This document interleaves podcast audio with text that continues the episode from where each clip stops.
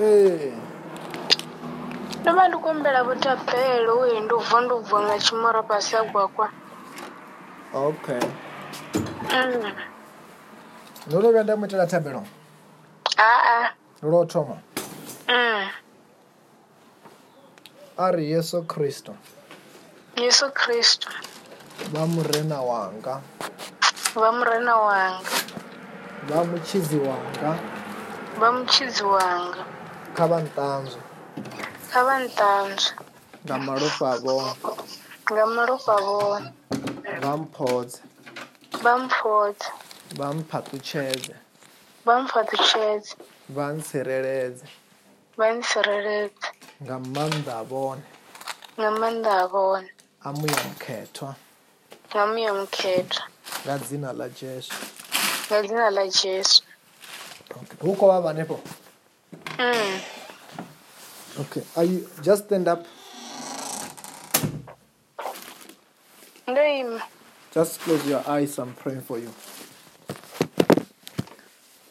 In the name of Lord Jesus Christ. I soak the whole of you into the blood of Jesus, into the fire of the Holy Spirit. Aji afemele ntharu tano. Sa.